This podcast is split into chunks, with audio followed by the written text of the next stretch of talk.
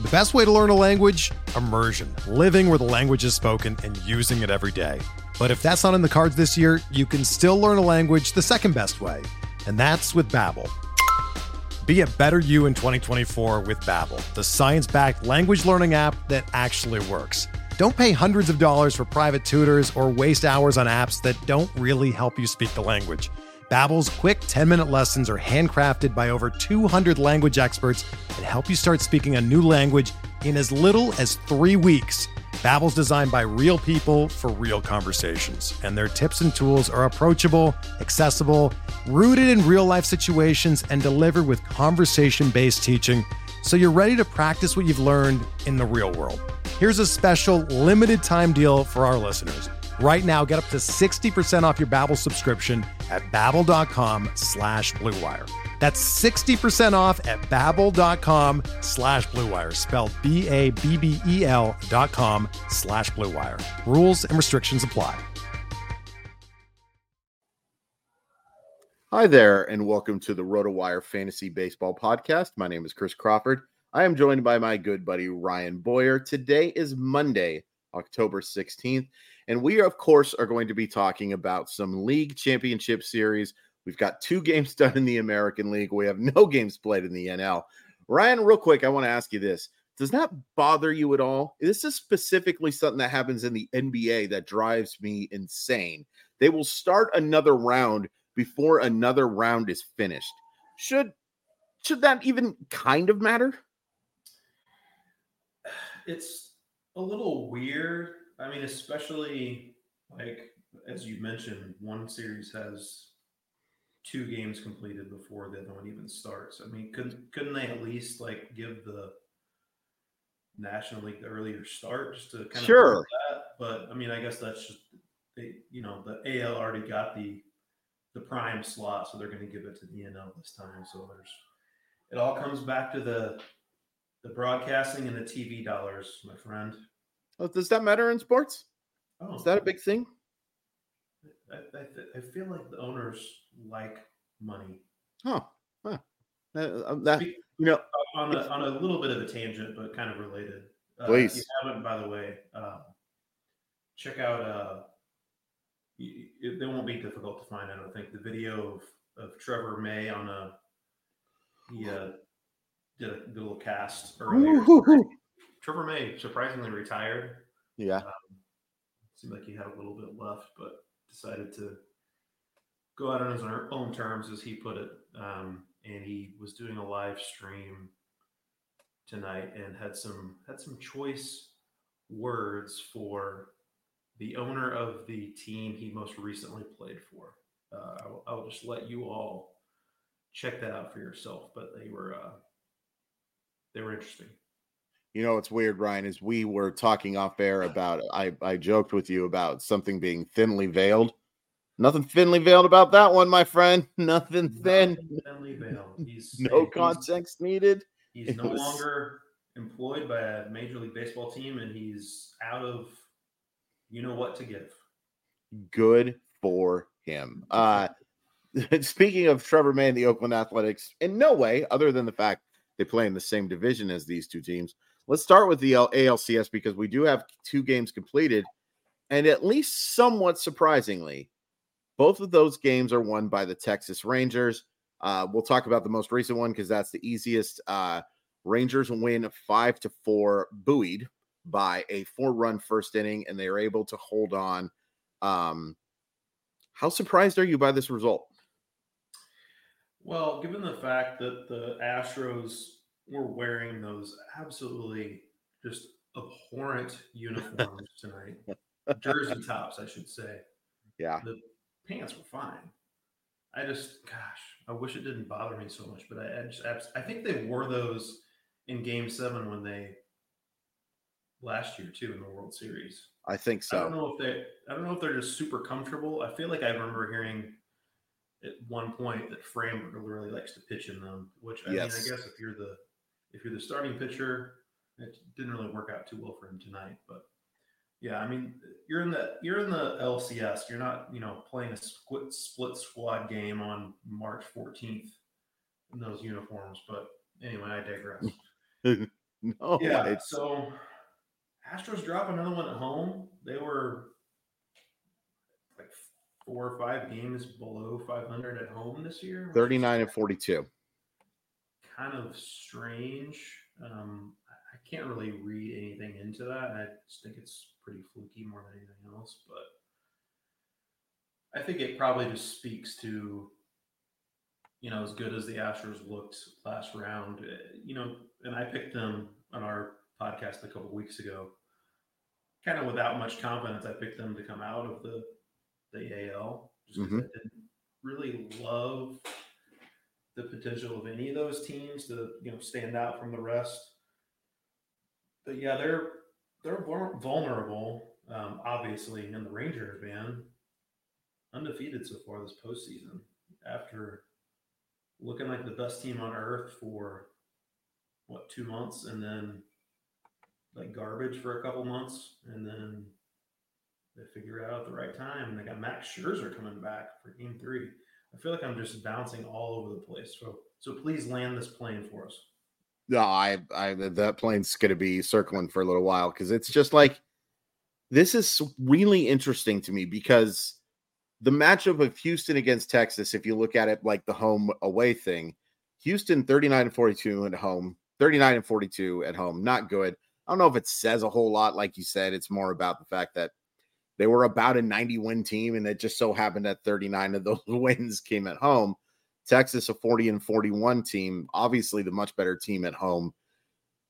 I I think this series, I think the Astros are in some real trouble, and I think I, it goes probably without saying is that Game Three is the one you absolutely have to have, absolutely have to have, and I'm going to be really curious to see what kind of leash uh, Scherzer has to make his um, postseason debut with the Rangers. Obviously, he's appeared in a few postseason games before this. I don't think there'll be any nerves on that guy's uh, on that guy's mind, but his first start in a long time. I don't think he's started a game since like September 16th, something along those lines. It's been a while. I'm going to be curious to see how long of a leash they have for him because I'm not sure you have to have a long sh- leash because you haven't had to use your guys like um, long relief in uh, Dane Dunning and Andrew Heaney and those type of guys. You can go to those guys now. And if Scherzer's at his best, and it won't shock me one bit if he is, like there may be some uh, command issues early on. If he's at his best, this Astros team is really, really, really in trouble because they just don't seem to have, and it's easy to say in hindsight that they've just lost two games. But even in that series against the Twins and watching this team all year, it's not the same team as last year. It just absolutely isn't. Can they still win this series? Absolutely. Can they still win the World Series? You bet, because they have some players like Yordan Alvarez, who is just stupid underrated at this point. Like it's it'd be hard to underrate Yordan Alvarez, but we are. We are absolutely not talking enough about Yordan Alvarez being one of the very best hitters in baseball, and not just in baseball, one of the very best hitters like of the last 10 years, if you look at his statistical output and you count what he does in the postseason. But long story short, eh, since we won't be talking you and I together for a while, I'm going to say that the Rangers win this series in five. Yeah, the Astros are certainly uh, certainly teetering. Um, you know, Alvarez. We heard not long before first pitch, I believe, that he's actually been battling a virus, which giving him uh, make him made him nauseous and giving him headaches and stuff. He did go over four with three strikeouts and like a weakly hit grounder in the first game. But Yes. I mean, he Dusty Baker said he had a kind of bizarre quote before the game about being sick and what what constitutes sick and whatever. But he Dusty that he worked Baker turned into, better. I'm sorry to interrupt you. Dusty Mhm. Baker turned into an SEC football coach so fast that we didn't even notice it. Uh, you know, Nick Saban over there.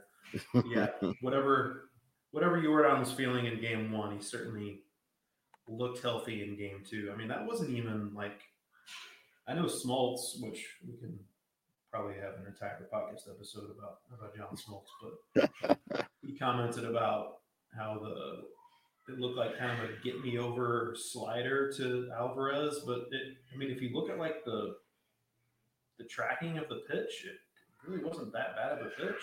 No. Like just anytime Alvarez can get his hands extended, I mean, uh, there was a tweet I saw that it's the longest or the hardest hit ball a lefty has ever hit off of Aroldis Chapman during the, the StatCast era, like 110.5 miles per hour. He's just, it's just when you have the kind of power he does and you just combine it with elite plate discipline as well. I mean, the guy never strikes out. Like it's just, yeah.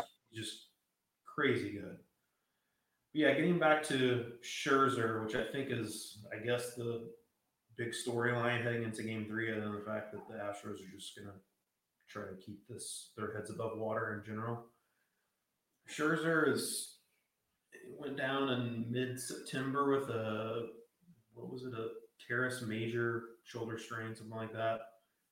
Given eight to twelve weeks timetable, but of course, this is a guy who's uh, kind of renowned for his his work ethic, his uh, yes. mentality.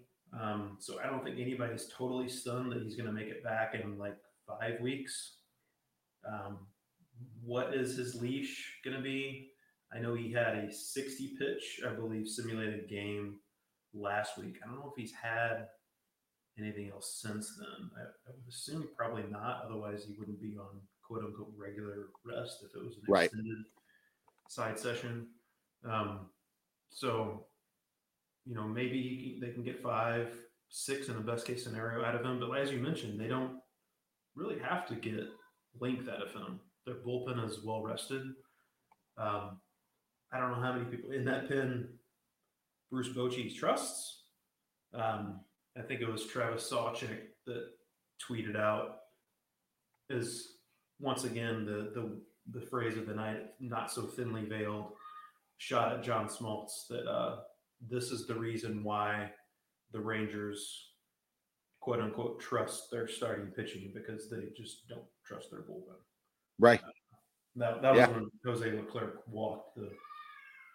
Chapman gave up a home run. Leclerc walked the first two guys he faced. So sure, which he he did end up getting out of it, and kudos to him. But yeah, it's gonna be interesting to see what they get out of Scherzer. Um, I'm with you. I'm certainly wouldn't be surprised if he looks terrific. The Astros don't know what they're going to get out of Cristian Javier. He had a couple good starts at the end of the season, but he's really had a an up and down season overall. So, but obviously, pretty much a must-win game here. I always yeah. think back to that. I don't know if you've seen the, that Brian Regan uh, thing about must-win games. Um, yes. Yeah. Just basically, it's it's it's a math problem. I mean, I, once I just want to see a guy answer it honestly. Is this a must-win game? No, it's not. Yeah. Yeah. you, know, you don't want to lose, but yes. that's not what you asked now, is it? Yeah. Anyway, yeah.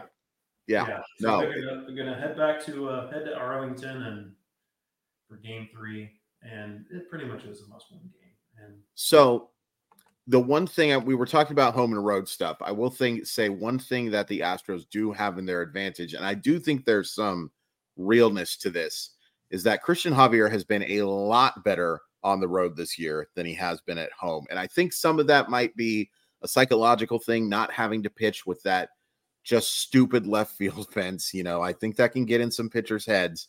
I think there actually might be something to that um, so I do give them. I mean, they've got a great chance. They there's no question about that. And if there's any team uh, when you go to this many ALCS in a row, I, I don't think you can say any moment is too big for a team like this. And the fact that Javier has pitched so much better on the road, I think gives them some hope. Uh, Nathan Eovaldi, six innings of three run baseballs, nine baseballs. There were a lot of baseballs pitched. Six innings of three run baseball, nine strikeouts, one walk. He does give up a couple of solo homers. I think his line kind of is misleading with how well he pitched in this game, Ryan. And he's just looked fantastic in the postseason. And this is not new for him. Eovaldi has pitched well in postseasons before. He had a really great start to this year. So let's say uh, we consider starting pitchers one through two, ranking one through 24. How confident are you of Nathan Eovaldi being one of the top 24 starters in 2024? Oh gosh. Um, top 24, uh, you know. you- Or let me rephrase it. Let me rephrase it while you're thinking. What's what's the what's the rating scale? Did you say? I, I, here's what I'll ask: How confident are you in your fantasy staff if Nathan Eovaldi is one of your two best starting pitchers going into the 2024 season? I'd prefer him to be my three or four. I'll Okay. Answer. I'll kind of sidestep the question that way. Sure. I mean, he was maybe not maybe the main reason, or certainly one of the main reasons why I was worried about the Rangers' chances coming into the postseason because Mhm. he was not stretched out, hadn't pitched well, didn't have his velocity down the stretch. I mean, I had no idea, and the Rangers didn't either their beat writers, everybody was saying the same thing. They had no idea what they were going to get out of Nathan Eovaldi, Yeah. and he's just been phenomenal. Like you mentioned, the the big game of all the uh, reputation is certainly certainly coming to fruition, and it's just been massive. Him and Jordan Montgomery has obviously been. He was great down the stretch, but nobody expected him to be this good in the postseason. Yes. Certainly, I mean, it's just been given the uncertainty in their bullpen. Those two guys have just been. It's just been a game changer for them, without a doubt.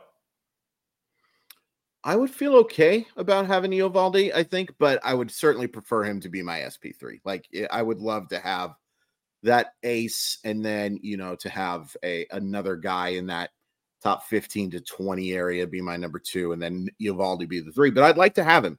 I I think a lot of people forget he's been sure it's an older 33, but he is just 33 and he'll turn 34 next year. This is not a old man. There's still lots of good baseball I think left from Nathan Eovaldi. Well, You just probably need- related concerns for me. A hundred percent.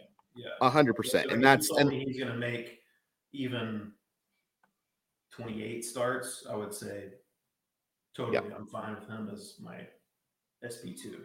and that's a number that he's only reached twice in his career. He has uh, a start a season of 27, but then uh, a season of 33 and a season of 32, and that's it. He made 25 this year, but again, another uh, injured list stint. Uh, before we move on to the National League, uh, Ryan, uh, speaking of Nathan Eovaldi, will anyone remember that he pitched for the Tampa Bay Rays when he retires?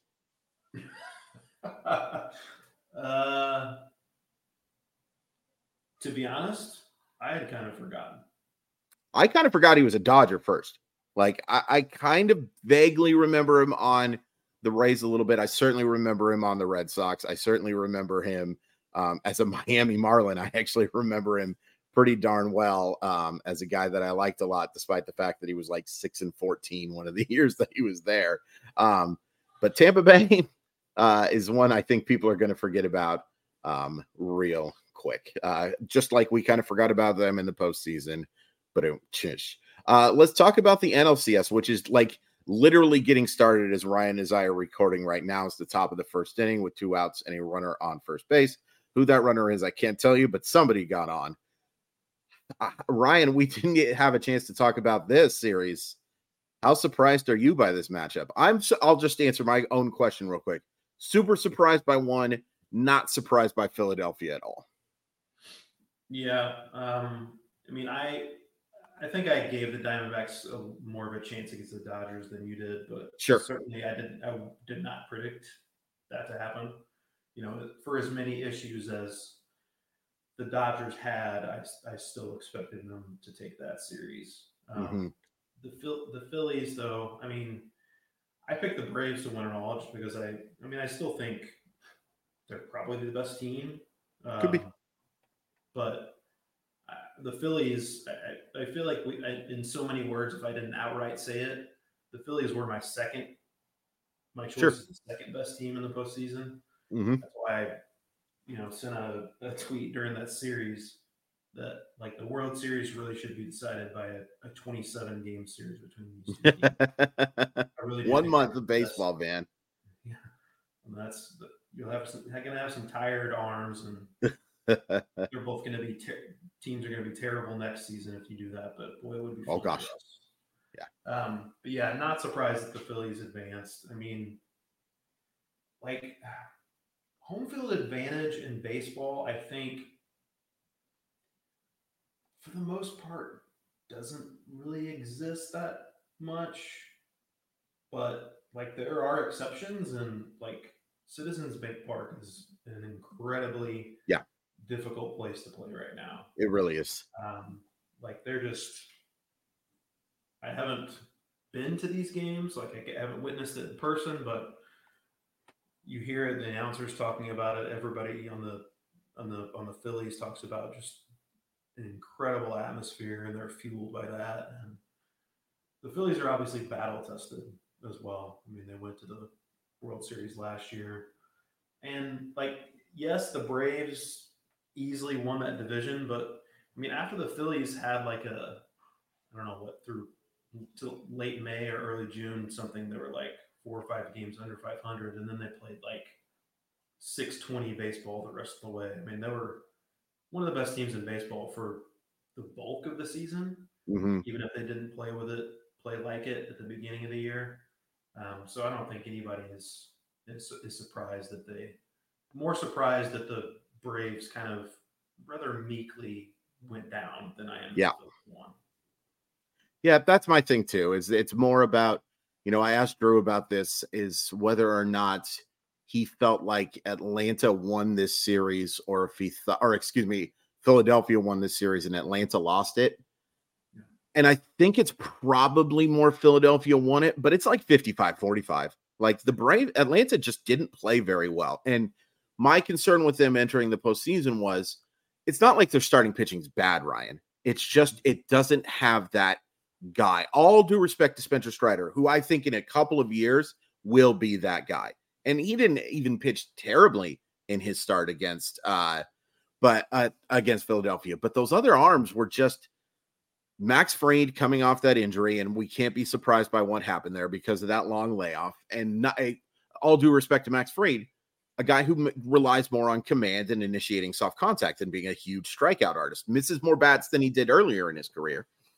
But I keep talk. I've been talking about this with a bunch of people, and I have a I'm not an inside source. Well, I guess it's kind of inside, but I have based on people I've talked to, I expect Blake Snell to play for one of three teams. He's either going to be a San Diego Padre, he's either going to be a San Diego Padre, a Seattle Mariner, or he's going to play for Atlanta. It's going to be one of those three teams. And if I'm Atlanta, I didn't hear I didn't hear St. Louis Cardinal in, in there anywhere. I, I- I'm gonna I- give a chance to retract that, or at least the very, at the very least add a fourth team. So please, you have a fourth. Yeah, I'll, I'll you know what? St. Louis can be mystery team too. But I will go ahead and predict right now, based on what I have heard, that Blake Snell, not Ian Snell, good job, Chris. He didn't say Ian Snell, will play for one of those three teams. And I think he in Atlanta makes a ton of sense because he gives them what they need. Even even when Blake Snell has had his worst seasons, he provides something that they just don't have a lot of. That guy who can give you six innings of 10, 11 strikeouts. You know, they just don't really have that guy outside of Spencer Strider, obviously. But Strider's in his second year, and you saw that he kind of pitter pattered at the end of the year. It, it kind of flamed out a little bit, and his postseason start wasn't great. I think they need that type of ace, don't you? Yeah, and I mean Bryce Elder game three in that series that was just that was just chum in the water for the Sharks. I mean that was everyone could see see that coming. Um, or game game two, I guess it was not game three. Yeah. Um, yeah, I mean that does make sense. Um, certainly, you know, and Atlanta's bats just didn't. You know, any any team can get quiet for this short of time frame in a in a postseason series. Mhm. Um, the timing is obviously as bad as it gets for them. Yes. A historically good offense that just didn't Yeah. do a ton. Um, you know, again, getting eliminated by the Phillies, but yeah, I, I don't know. I think it might be flipped for me, like a you know, Atlanta. You know, you said 40, 55, 45, you know, you can do either either scenario, but Yeah. yeah, it's, the Phillies are really good. Uh, Yeah. They're going to be my pick to, regardless of who advances in the AL. Um, I think they're going to take care of the of the Diamondbacks. I'm not watching the game. I don't have it on in the background, so if the Diamondbacks are up to like a five nothing lead already, then I reserve the right to change my mind. It's the opposite. It is one nothing Diamondbacks on a Kyle Schwarber leadoff homer. That is not One surprising whatsoever. nothing So, Yeah. Yeah. I, I mean, here's one thing I want to talk about before we take a, a very quick commercial break and get into some headlines. Um, this is going to be a series where uh, somebody's got to make a four starter. Both of these teams have been able to get as far as they can without a four starter. My guess is I don't know if they've made any announcements. I apologize if I missed it, but I don't think I did. My guess is it'll be Taijuan Walker against Ryne Nelson, is what you're going to see. Who's Yeah. ad- who has the advantage there? I mean, Taijuan Walker is on the roster, so Yes. unless he's needed in some sort of like emergency long relief situation, I've got to assume it would be him in Game 4 Mhm. You know, they moved Michael Lorenzen into the. Actually, is Lorenzen even on the NLCS roster? I know he was dealing with some kind of wait, no, not a physical issue, but last se- last series he was not on the roster, I believe. Checking that right now as we do this, but They moved him to the bullpen late in the year because he was kind of eventually flamed out a little towards the end. But Right. yeah, I've got to imagine it, it's Taijuan Walker. Um, Ryne Nelson's got good stuff, but I mean, I don't. He has uh, and has flashed at times, but I would not want to want to count him on using him against the against the Phillies. Um, Well- so that would be in essence a bullpen game for the Diamondbacks. yeah. And that's the thing too, is that like you can talk about like it becoming bullpen games for both those teams.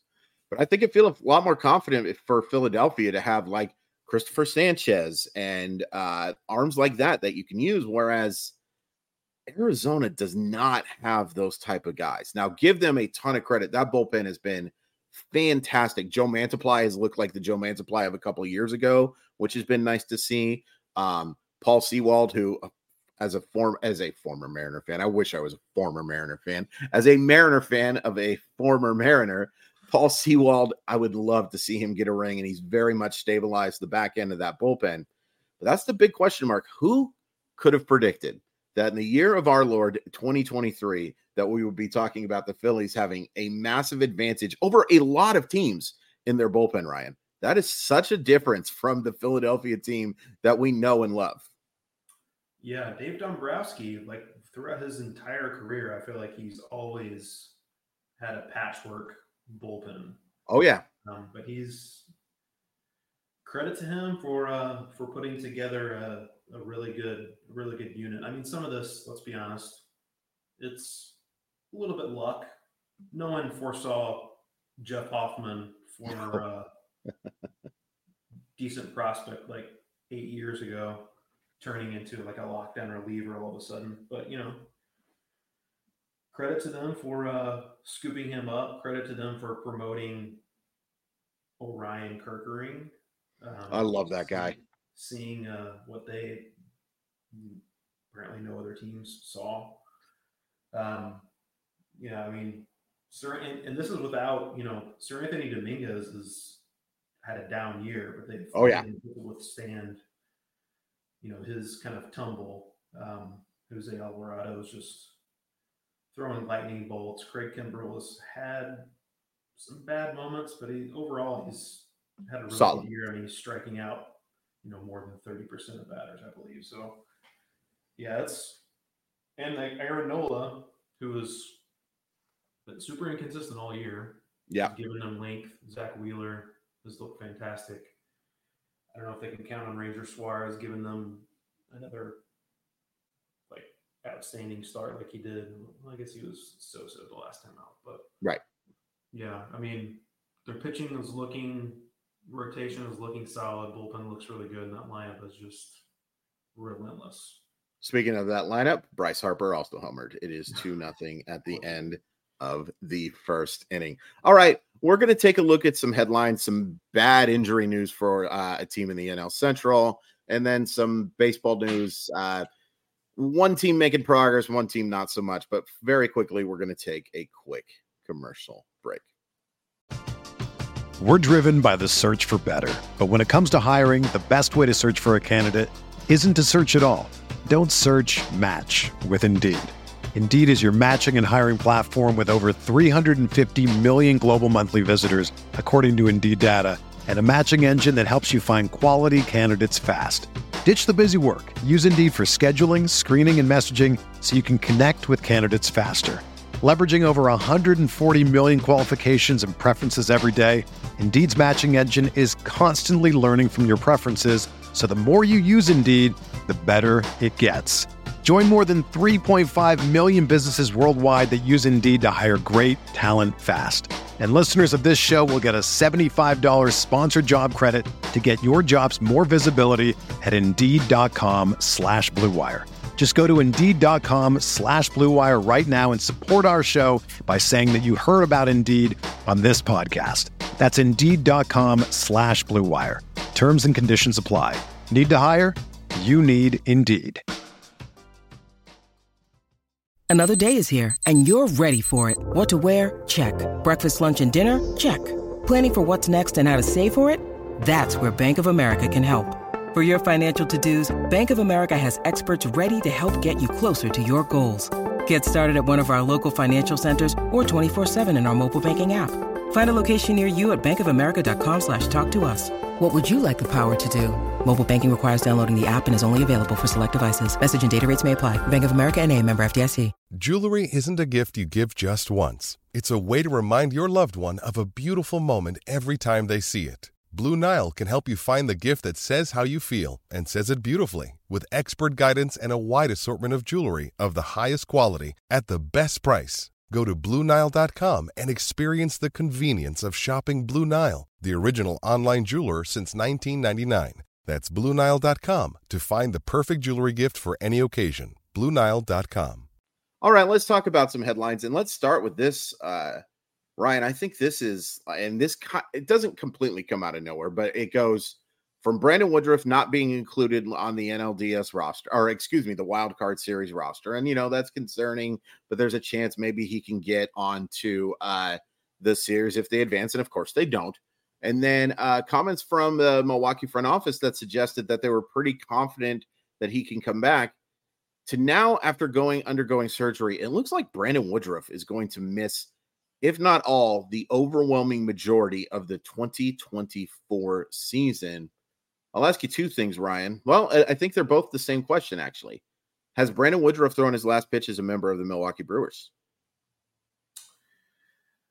I suspect no. And I'm going to say that because, I mean, he's got to be, they're not going to tender him a contract now because he's going to, he's going to be due like, what, 12 million or so in his final year of arbitration and might not throw a pitch next year. So they're not going to be able to to tender tender a contract in like the traditional sense. I suspect they might work out kind of like a, a one year with a team option kind of deal or some kind of incentive laden laden contract. And that might be the best thing for Woodruff too, because I mean a lot of uncertainty with him now. I mean, as you mentioned, they thought they seemed to express optimism that he was going to make it back maybe for the the division series or championship series if they continue to advance but got a second opinion and they recommended surgery. I mean he he wound up making i believe 11 starts this season. Uh, missed a lot of time because of that shoulder injury. Right. Um, aggravated it apparently in the his final start of the regular season capsule tear, I believe it was that he he had repaired. I mean, that's a that's a major surgery. No surgery with the shoulder is really ever minor, but this is no. definitely a big one, and you just know, don't know how a guy is going to come back from that. Like we have no idea what to expect from Brandon Woodruff. I mean, he's not a guy that's ever been this pillar of health anyway. Right. Um, and coming back from shoulder surgery. What is the velocity going to look like? What is the command going to be? We just have no idea. So to answer your question again, my guess, I have no intel on this. Be, and it's going to be in part because I don't think he's going to have a ton of great options because of such there's so much uncertainty. Is he winds up back with the Brewers on some kind of uh, incentive laden or like one year with an option type contract? Yeah, it's going to be interesting to me to see because I do think if he's non-tendered, there are going to be teams that are willing to pay him that 12 million bucks next year to say, "Hey, I know you're not pitching a lot this year. Eh, heck, you may not at all." And now, obviously, it'll have to be a multi-year contract. Like they're not going to pay him 12 million dollars just to hang out. You know, he's maybe a really nice guy, but they use teams generally don't give 12 million dollars to people to just uh, chew the fat. I hate that phrase, by the way. Chewing the fat is just a weird thing. And by the way, the fat is delicious. That's one of the best parts of the steak. Stop cutting it off, but it is a weird phrase. Um, I, but I can see teams being like, here's two years, 36. We'll give you 12 to just kind of hang out, and we'll give you 24 next year because we think you're going to be back. Because let's just be here clear here. Yes, it's true that he's only thrown over 170 innings once in his career, and that was in 2021. Probably would have reached that mark in 2020 as well, but the truncated season, he was on it well on his way, but you know, didn't have to have that opportunity. But it's only happened once. But when he's been on the mound, he has been one of the very best pitchers in baseball. Like his his uh 70 67 innings this year, 74 to 15 strikeout to walk ratio, a 2.25 ERA 3.05 the year before that, 2.56 the year before that, 3.05 the year before that. Over since 2020, and really 2019, he was pretty darn good too. But since 2020, I mean, this guy hasn't just been good, he's been ace level. The the Brewers' biggest advantage is that they have had two aces pitching at the top of that rotation. But shoulder injuries, Ryan.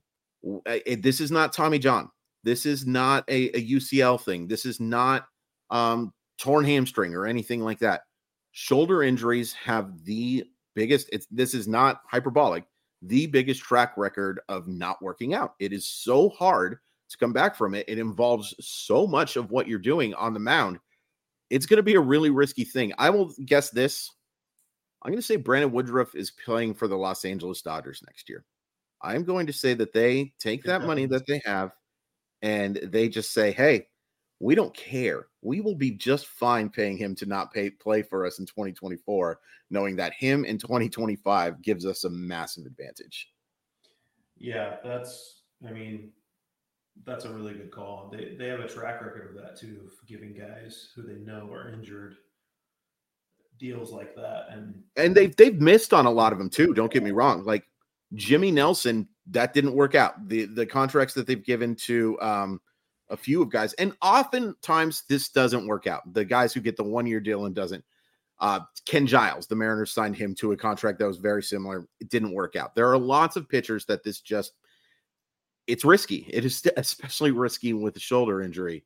But if you're one of those teams who is clamoring for a front of the rotation starter, I think you have to be willing to spend that 12 to 14 million to not play him knowing that next year. I can think of, I can think of one of those teams that's look, going to be looking for rotation help in my my St. Louis Cardinals. But I'll throw a question to you. You mentioned okay. Milwaukee's two aces, and that's what they kind of hang their hat on. Is this Woodruff injury? Does it completely rule out the Brewers thinking about trading Corbin Burnes? Yeah, that's a great question. Um, I think it kind of really depends on if they're serious about contending next year, and they should be. I still think they have the best roster in the National League Central. Now that may not be true for a couple in a couple of years. Cincinnati's building something special. You know, we make fun of the Cardinals a lot. They've got a lot of really good stuff in St. Louis still, and I think Jordan Walker is going to be a superstar, and that obviously helps too. Need a lot of help on the pitching side, but they they clearly are the favorite.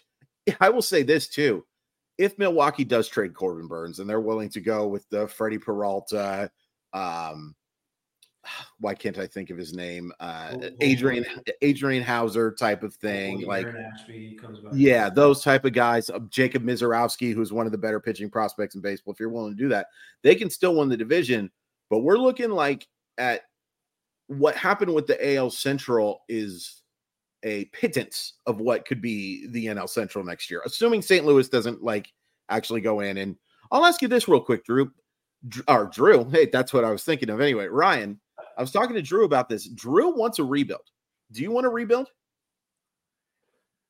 Uh, no. I mean, it could depend partly on how much they're actually willing to spend. But mm-hmm. if they actually do spend a lot of money on pitching, they could easily go back to the postseason next year. Sure. Um, and you know, you just really hate to squander. Like this is the last year of Paul Goldschmidt's contract. Um, coming up this next year, Nolan Arenado's on the on the hook for a few more years, but the, potentially the last two guys, the year those two guys are together. You really hate to waste that. They got a pretty good young position player core. They just need to spend a lot on on pitching. I I, I think they're. I don't think a full on rebuild would be would be smart for them right now. Um, they just need to spend money on pitching. Yes, I, I think you're 100% right. And I, I get what Drew is saying because as talented as players like Jordan Walker and Lars Nootbaar and a few other guys are, there is a chance that this collapses. Like there is a chance that these things are going to go bad. But because of the way the division is set up, this is not the AL West. This is not a like a division where you've got a bunch of teams coming for you right now. There's some teams that have built a nice thing. Like Chicago's going to get better. Uh, like we said, the Cincinnati Reds are going to get better. The Pittsburgh Pirates are technically a Major League Baseball team. Like those things are, you know, in the way a little bit, but it, it's just I can't do a rebuild knowing their situation and knowing that St. Louis should operate as a big market team and should go out and spend some money this winter. Um, we'll see how much, but I do think that a, a full rebuild. What long story short, Drew Silva is wrong, and he's usually wrong about most things. Do not follow Drew Silva on websites. Uh, Byron Buxton and Alex Kirilloff both undergo surgery. I was impressed with what I saw from Kirilloff for the most part this year, Ryan. Uh, Byron Buxton, not so much unimpressed, but once again disappointed with another injury riddled season. This just is what it is now at this point. It just is what it is. Um, how excited are you about their fantasy prospectus in 2024? I mean, we'll see what the draft day cost winds up being, I, I feel I feel like I could see myself getting excited about the taking the discount on Buxton because it's yes. going to be there. And does getting that knee fixed allow him to start running again, which he hasn't really done in the last few years? Um, they contend that the plan is to play him in center field again. I don't know if that's going to be full time. I kind of doubt it. It probably shouldn't be. Mm-hmm. Um, they're gonna, certainly going to need at least a contingency plan or two in place if that's if that's the if that's the idea. Um, I, just the problem this year with Buxton is la- the past years. Yes, he got injured. He didn't play full seasons or close to it, but he showed the ability to be like a legitimate force as a power hitter. Oh yeah, and that really wasn't the case this year. Um, and as I mentioned, he doesn't didn't really run anymore. I think he had like nine stolen bases and seventy something games, whatever he wound up playing. But if he's fully healthy, obviously the biggest of ifs, I could see him bouncing back to be very interesting at what his draft day cost ultimately winds up being. With Kirilloff, as you mentioned, like I mean, he hit well when healthy, mm-hmm. um, but this is going to be now his third surgery in the last two years. He had, yeah. he had his wrist operated on twice, mm-hmm. um, and now a fairly, I, I believe it's the labrum that he's getting repaired. Not a not a little uh, arthroscopic surgery that he's that he's having now. So you just don't know how he's going to bounce back from that. I mean, his draft day cost is going to be nil. So yeah. sure, in deeper league, you can you know throw a dart on him, but I, I will have zero expectations going into next season. I think. Yeah, and it's too bad because I do think he showed a lot of flashes of brilliance this season. Um, ends with a 793 OPS, which I'm still Ryan not used to 793 being like really good, but in today's day and age, 793 is a really good on base per or uh, OPS. And you know, there's never been a question mark about like the offensive talent of this guy. He's a little bit of a different player than I thought he was going to be. He was more hit over power. Now I think the power is actually a little bit better on base percentage. Certainly helps in those leagues. He's a patient guy. Um, some swing and miss and stuff for sure.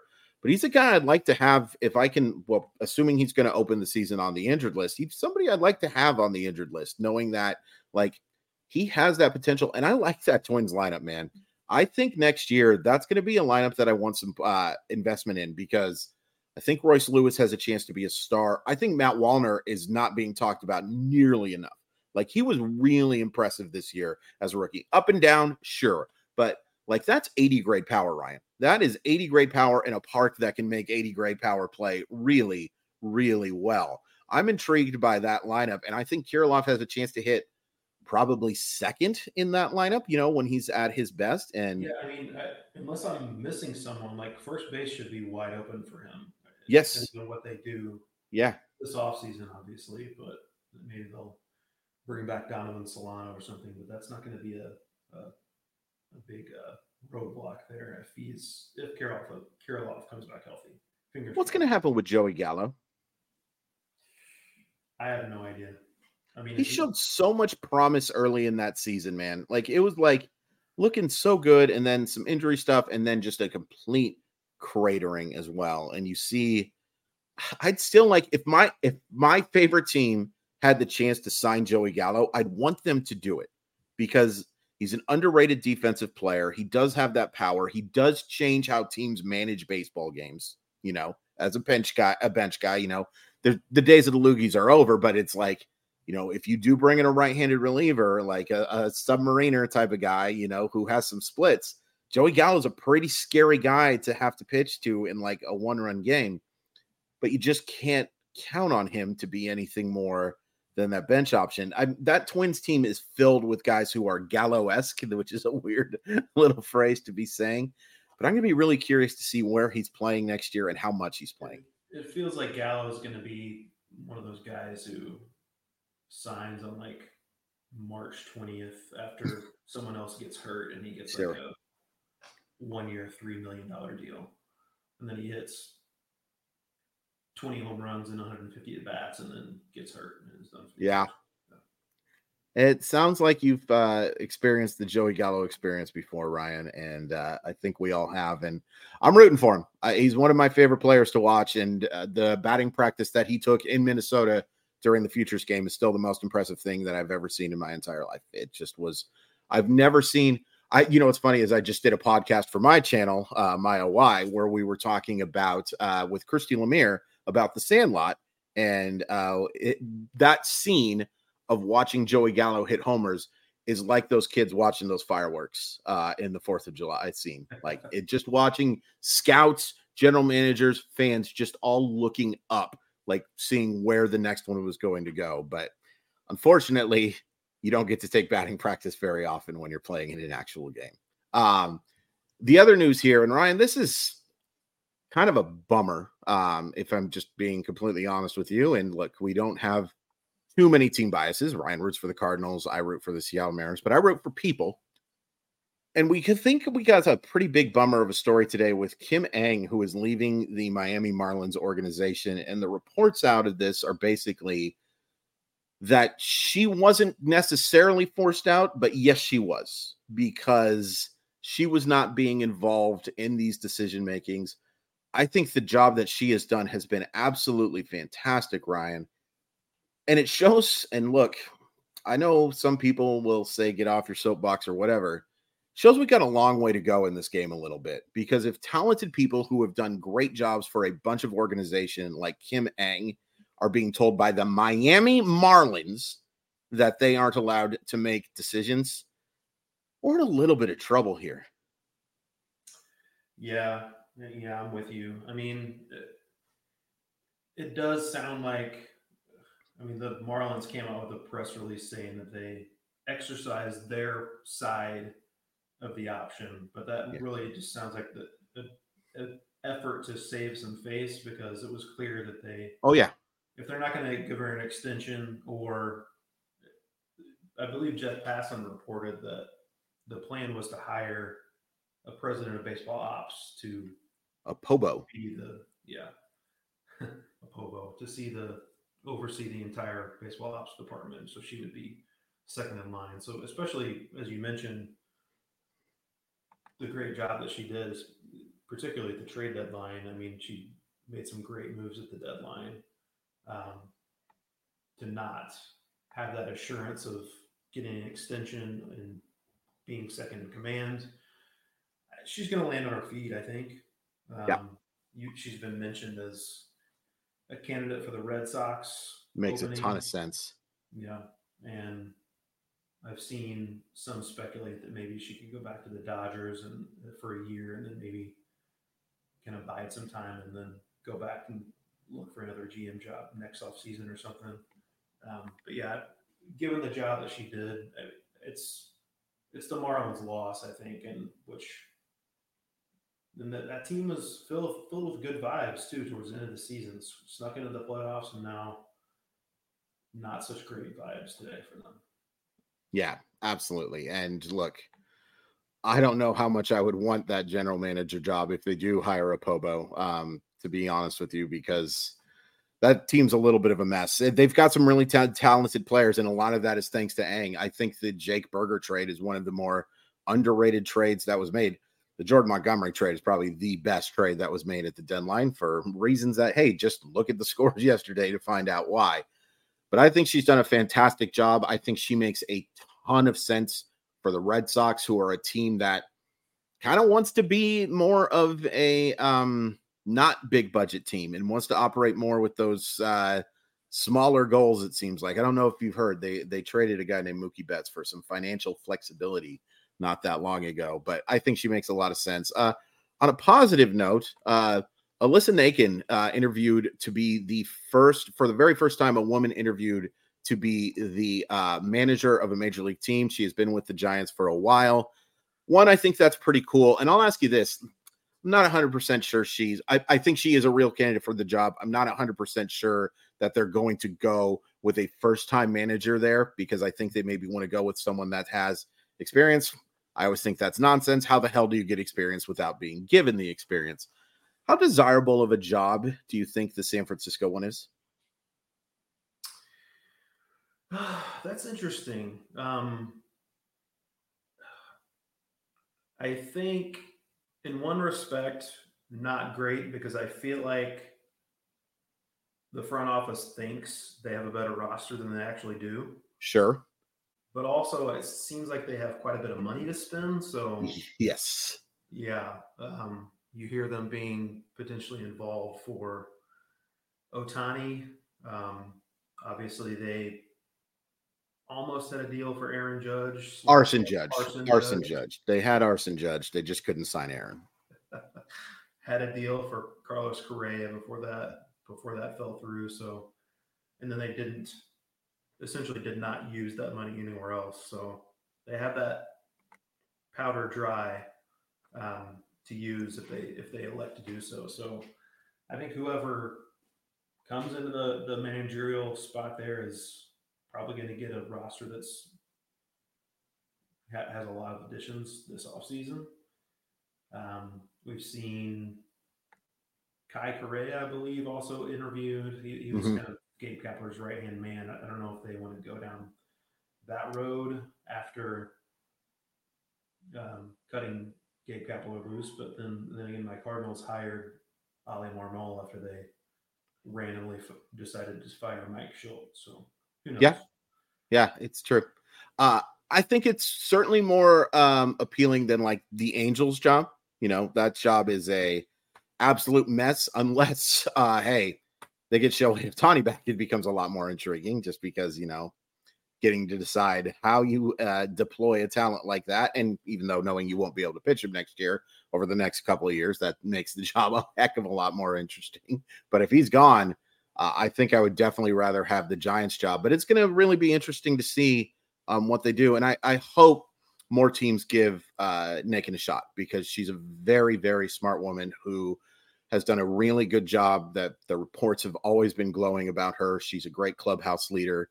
Um, I really hope that more teams give her a look. I wouldn't be shocked if she interviews with for the Angels job as well. That just uh, makes a lot of sense. But uh, I don't know. I keep shaking my head about the Ng thing because I I just think she's done such a brilliant job, and the fact that they uh, an organization that has been that terrible but still boggles my mind that they've won two World Series despite the decision making that they've made. But um, I don't know, Ryan. It, it, it's just kind of a bit of a bummer for me. Yeah, I hear you, buddy. Kind of a yeah. kind of a one step forward, two steps back situation. Yeah. But uh, hopefully That's... they hopefully they'll, they'll rectify that. I don't know if they'll you know Nakken will wind up getting the getting the job with the Giants. But as you mentioned, you know, I know I mentioned before that I didn't think that the Giants roster is as good as front office thinks it is, but yeah, she reportedly had like a huge hand in uh you know 2021 when they just seemingly came out of nowhere and won what 107 games. Like yeah, her primary duties was to get like Gabe Kapler essentially got every matchup he wanted that season. It seemed like mm-hmm. he did a great job playing those matchups. But she reportedly was like a huge hand in prepping like those guys who weren't starting, but were going to come off the bench and sure get a half game and stuff like that. So, and that's massive. I mean, it, it's a little different now with uh, the designated hitter, but that stuff really matters. And having people who have not only the intel on that type of thing, but the ability to have players ready for those situational moments, which in baseball are just so huge. This has not been the most exciting postseason uh, in terms of like one run games and stuff like that, but you still see how important those situational matchups can be. I'm wishing her a lot of luck and I'm wishing the Marlins to uh, stub their toe. But hey, at least they didn't have a general manager say, that their goal is to win 54% of the time. Thank you so much for listening to the RotoWire Fantasy Baseball Podcast. Uh, you can follow me on Twitter at Crawford underscore MILB. You can follow Ryan on Twitter. And yes, we're still calling it Twitter at Ryan P. Boyer. Please make sure you're following all of our social media stuff, checking out our podcasts, uh, especially on YouTube. The NFL stuff is great. The NBA stuff getting started as well. Getting excited for an NBA season. Save our Sonics, but looking forward to that. And hockey, Kraken, come on, win a game for me, please. And thank you. Stay tuned next week. It'll be me and that Drew Silva guy that I just trashed for 45 minutes, but we'll make the best of it. Have a good one, everybody.